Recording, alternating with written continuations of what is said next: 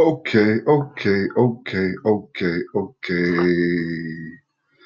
Man, it is another, another, another,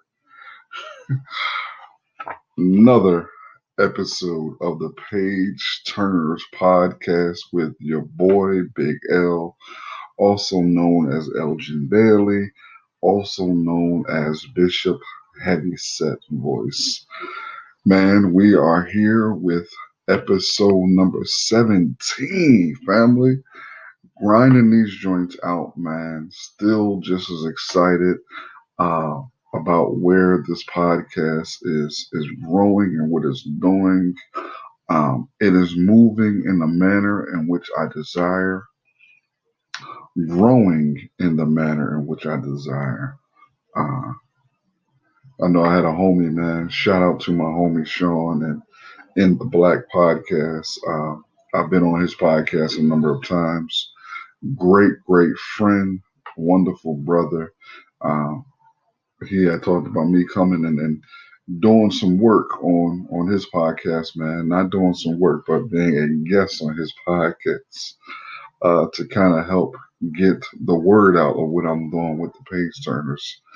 And as much as I appreciate it, and I will go and hang out on In the Black, I'm not looking to do a whole bunch of things along those lines just to get the word out about the page turners. Because I know I was on social media, man, the past couple days, and I see on people who have obviously listened to the page turners I've seen some of the things that I've said uh, harvest because I'm planting seeds. Uh, harvest harvest on their pages. A lot of Facebook statuses, man, and a lot of Twitter status, Twitter tweets, and you know things along those lines have been birthed from things that I have said here on the Page Turners podcast, man. Specifically dealing with Black Theology and Black Power by the late great Dr. James Cone, which we are dealing with, man, and, and walking through on season one of the Page Turners.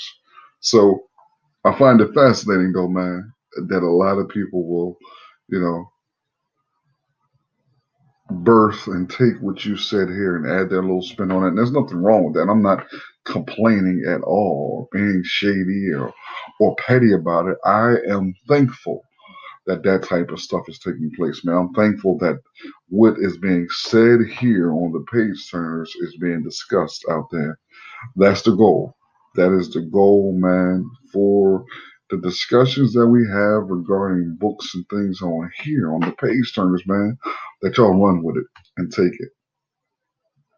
Uh, just going through the usual housekeeping, man. If you want to support the Page Turners podcast, man, what we're trying to do here, uh, you can go on anchor.fm forward slash the page turners, man. Uh, it'll be in the description link. And you can actually support the page turners financially if you so desire. Uh, if you want to support the page turners, man, my, my cash app is at Elgin Bailey. Um, anything you want to do, and is a variety of ways of supporting what we're building here uh, at the page turners. So first off, I want to say thank you guys, man, for tuning in to everybody who's on, who's listening via Anchor, who's listening via Spotify, who's listening via iTunes, who's listening via Google, who's listening via Podbean. Man, no matter what plat- platform you are listening to the page turners with your boy on, thank you sincerely. But man, also make sure that you're sharing this information, man. Share with your people, man. Let the people know, hey, I'm listening to this dope podcast. This brother is doing XYZ, ABC. Or I'm listening to this podcast where he says stuff I don't agree with, but I still listen. Take a listen. Share with folks what is going on, man. Share, share, share. Season one, we are dealing with Black theology and Black power by the late great Dr. James H. Cone.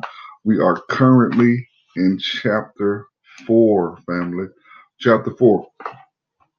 And chapter 4 is titled The Black Church and Black Power. The Black Church and Black Power. And the text reads The progress of emancipation is, is certain. It is certain because that God who has made of one blood all nations of men, who is said to be no respecter of persons, has decreed. Did I believe that it would always continue, and that man to the end of time would be permitted with impunity to usurp the same undue authority over his fellows? I would ridicule the religion of the Savior of the world. I would consider my Bible a book of false and delusion fables and commit it to flame. Nay, I would still go further. I would at once confess myself an atheist and deny that existence of a holy God. The Reverend Nathan Paul, July 5th, 1827. July 5th, 1827. The black church was born in slavery. Its existence symbolizes a people who were completely stripped of their African heritage as they were enslaved by the Christian white man. The white master forbade the slave from any remembrance of his homeland. The mobility created by the slave trade, the destruction of the family, and the prohibition of African languages served to destroy the social cohesion of the African slaves. The slave was a nothing in the eyes of the master, who did everything possible to instill this sense of nothingness in the mentality of the slave. The slave was rewarded and punished according to his adherence to the view of himself defined exclusively by the master. The black man was shackled in a hostile white world without any power to make the white man recognize him as a person. He had to devise means of survival. This accounts for the slave's preoccupation with death. Death was a compelling and ever present reality for the slave because of the cheapness with which his life was regarded. The slave was a tool, a thing, a utility, a commodity, but it was not a person. He was faced constantly with the immediate, imminent threat of death, of which the terrible overseer was a symbol and the awareness that he, the slave, was the only chattel property and dramatization. Death is winter lay his icy hands on me, Lord. Death is winter lay his icy hands on me, Lord. One morning I was walking alone. I heard a voice and saw no man. Said, Go in peace, sin no more. Your sins forgiven and your soul set free. One of these mornings, it won't be long. You'll look for me and I'll be gone. The black church was the creation of a black people whose daily existence was an encounter with the overwhelming and brutalizing reality of white power. For the slaves, it was the sole source of personal identity and a sense of community. Though slaves had no social, economic, or political ties as a people, they had one humiliating factor in common serfdom. The whole of their being was engulfed in a system intent on their annihilation as persons. Their response to this overwhelming fact of their existence ranged from suicide to outright rebellion. But few slaves committed suicide. Most refused to accept the white master's definition of black humanity and rebelled with every ounce of their humanity in them. The black church became the home base for revolution. Some slaves even rebelled to the point of taking up arms against the white world. Others used the church as a means of transporting the slaves to less hostile territory. Northern independent black churches were stations in the Underground Railroad at which an escaping slave could get means either to become established in the North or go to Canada. Most used the church as a platform for announcing freedom and equality. I tell you, man, one of the most fascinating things about all of this, this, this, this, this particular chapter four, talking about the black church, man. And I'm going to spend some time interjecting often in this particular chapter. I can see that because the black church in all of its many flaws, has been an incredibly strong and very, very important institution within the Black collective. It has always been that. It has always been, and I, and when you hear people nowadays talk about the current state of uh, blacks in America, specifically for the context of this conversation, you often hear them refer to white Jesus and Christianity as being the responsible uh, parties for being in their current position that we are currently in. And again, I'm not looking to dispute that. There is a level of truth there. And we just read in the text just now how many of the slaves were conditioned to look to death as the sole source of their freedom. So it makes sense that their theology would be a pie in the sky by and by, looking towards uh, heaven as the source of their freedom. And in the, the slave context, that freedom would have been slavery, freedom from slavery. Now, even that doctrine hasn't died down. That doctrine hasn't, you know, dissolved. That doctrine hasn't been addressed by many within the, the black Christian community. That doctrine is still very much present. You can go to many churches and still hear them preach a pie in the sky type of sermon and theology that everything's going to be okay tomorrow. Everything's going to be okay when Jesus comes back. Everything's going to be okay soon. It's never given tools and relief for things to be okay today, for things to be better now. And you don't see that, man. You see, you don't see it. And it's really, really vexing because when you actually study history, and I mean actually study history outside of social media, you see that black Christian men and women have been constantly on the front lines fighting in the struggle against white supremacy. Have a simple little water on that. Little ice. Mm. Excuse me. But you'll see that. You'll see Richard Allen, who was a member of the Methodist denomination, but decided that he was tired. He was tired of white Methodists, white Christians preaching how we were all in the same body, that we were all part of the same faith, yet blacks, free and slave, had to sit in the balcony, couldn't partake in the Lord's Supper together, couldn't pray together, couldn't worship together. So he went and started the AME Church, which till this day has been one of the most consistent denominations within the Christian faith fighting against inequality, oppression, and white supremacy. Then you have the, the Henry Highland Garnets of the world, the David Walkers of the world. Then you have the Nat Turners of the world. You have a long, glorious list, the Absalom Jones of the world. You have a long list of black Christians who are fighting white supremacy, who are fighting. But what you don't see today, or rather doesn't get as much recognition, because there's still black Christian men and women out there today. Black pastors out there, man, fighting against white supremacy. They're not getting the same type of notoriety and the publicity because it's not beneficial to have that information out there that that is taking place.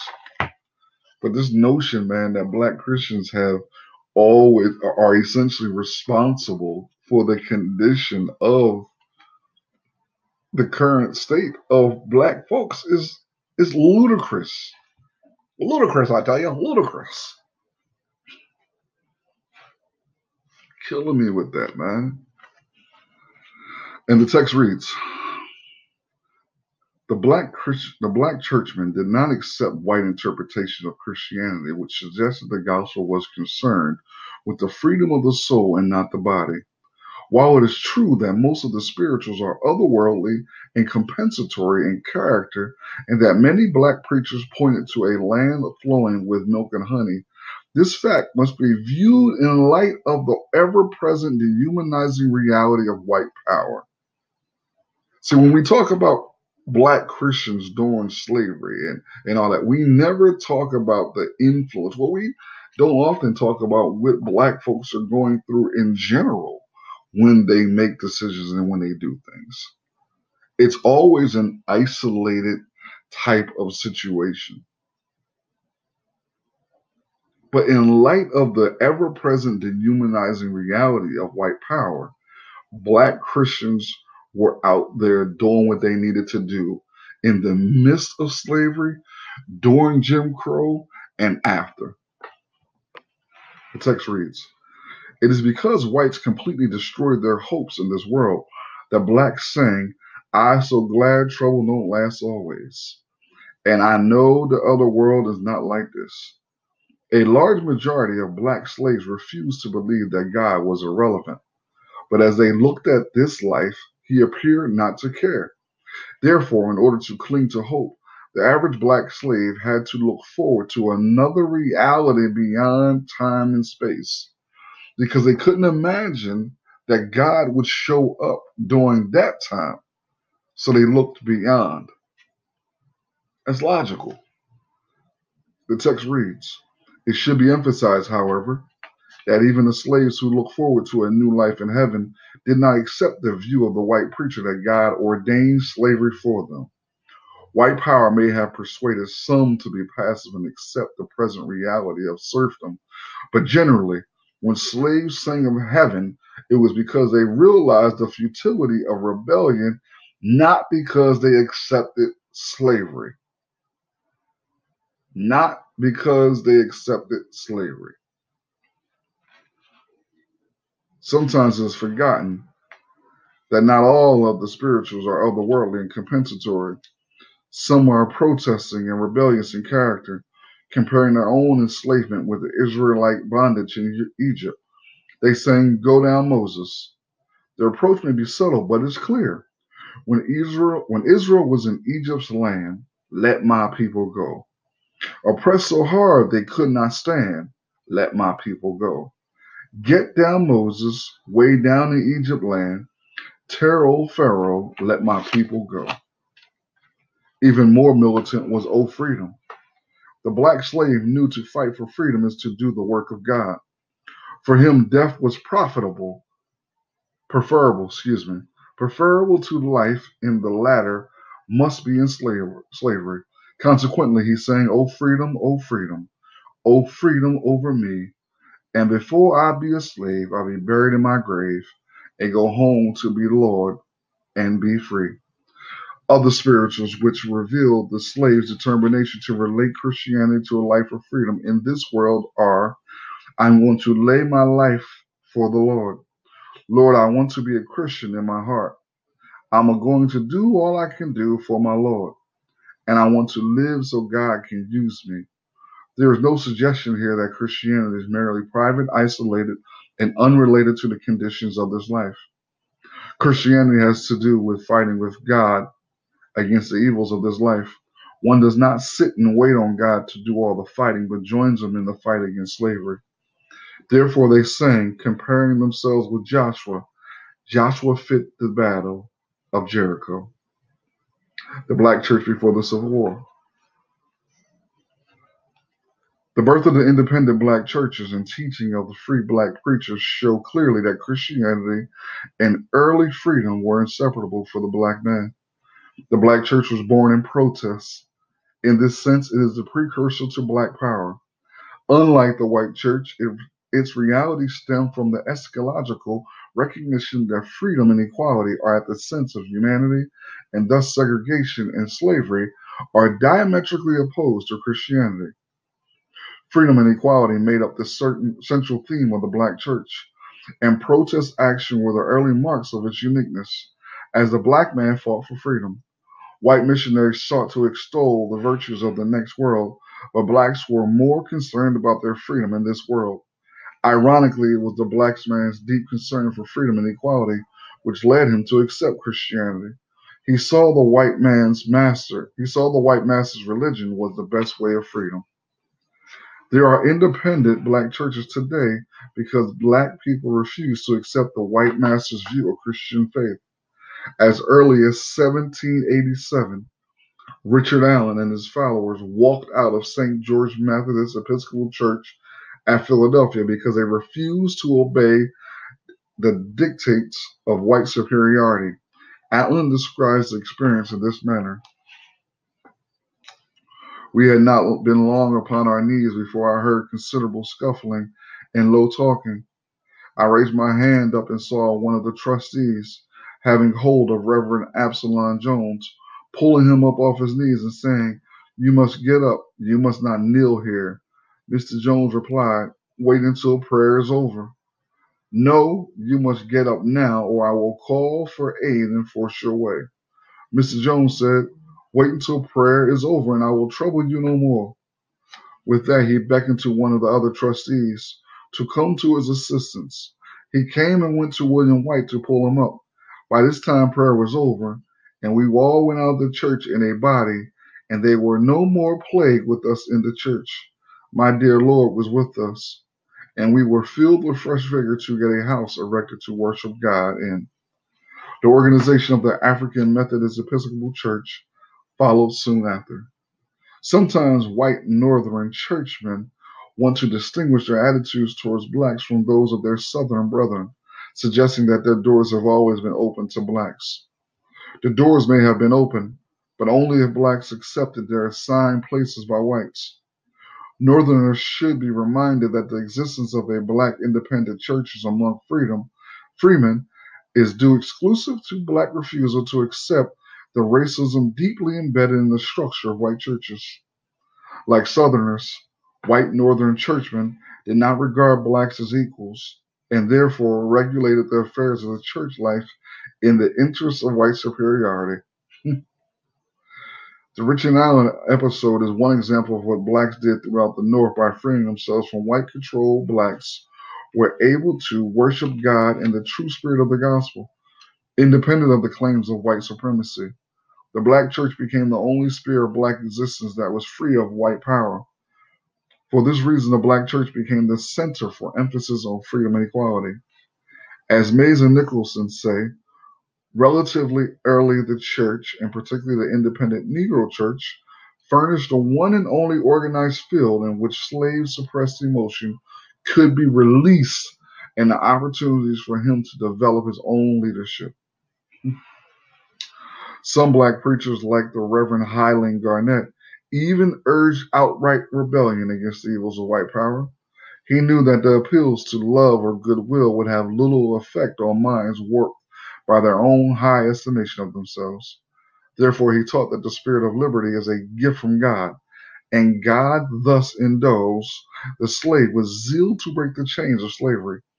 In an address to be sent to slaves in 1848 at Buffalo, New York, he said, If a band of Christians should attempt to enslave a race of heathen men, and to entail slavery upon them, and to keep them in heathenism in the midst of Christianity, the God of heaven would smile upon every effort which the injured might make to destroy themselves. Brethren, it is as wrong for your lordly oppressors to keep you in slavery as it is for the man thief to steal our ancestors from the coast of Africa. You should therefore now use the same manner of resistance as would have been just in our ancestors when the bloody footprints of the first remorseless soul thief were placed upon the shores of our fatherland. The humblest peasant is a free is free in the sight of the God, as the proudest monarch that ever swayed a scepter. Liberty is a spirit sent from God, and like his great author, it is no respecter of persons. Brethren, the time has come when you must act for yourselves. It is an old and true saying if hereditary bondmen would be free, they must themselves strike the blow. If you want freedom, you yourself have to strike the blow.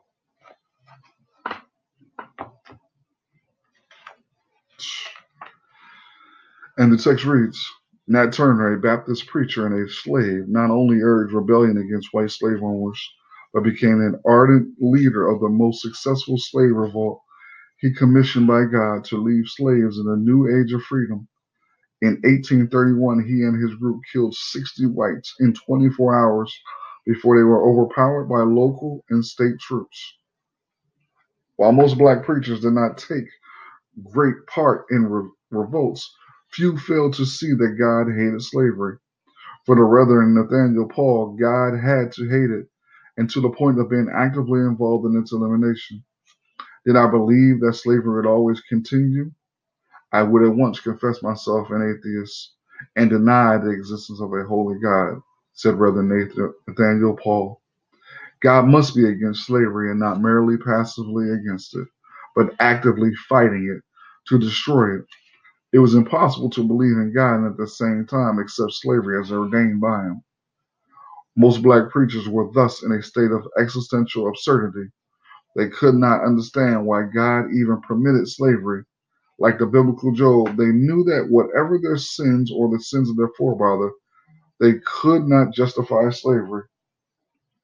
The punishment did not fit the crime. Furthermore, they knew that their white oppressors were no more righteous than they. It was a contradiction with Nathaniel Paul, which led Nathaniel Paul to ask, Tell me, you mighty waters, why did you sustain the ponderous load of misery? Or speak, ye winds, and say why it was that ye executed your office to waft them onward to the still more dismal state. And ye proud waves, why did you refuse to lend your aid and have overwhelmed them with your billows? Then should they have slept sweetly in the bosom of the great sea, and so have been hid from sorrow. And O thou immaculate God, be not angry with us while we come into their sanctuary and make the bold inquiry of this holy temple, why it was that thou didst look on with calm indifference of an unconcerned spectator when thy holy law was violated, thy divine authority despised, and a portion of thy own creatures reduced to a state of mere vigilance and misery.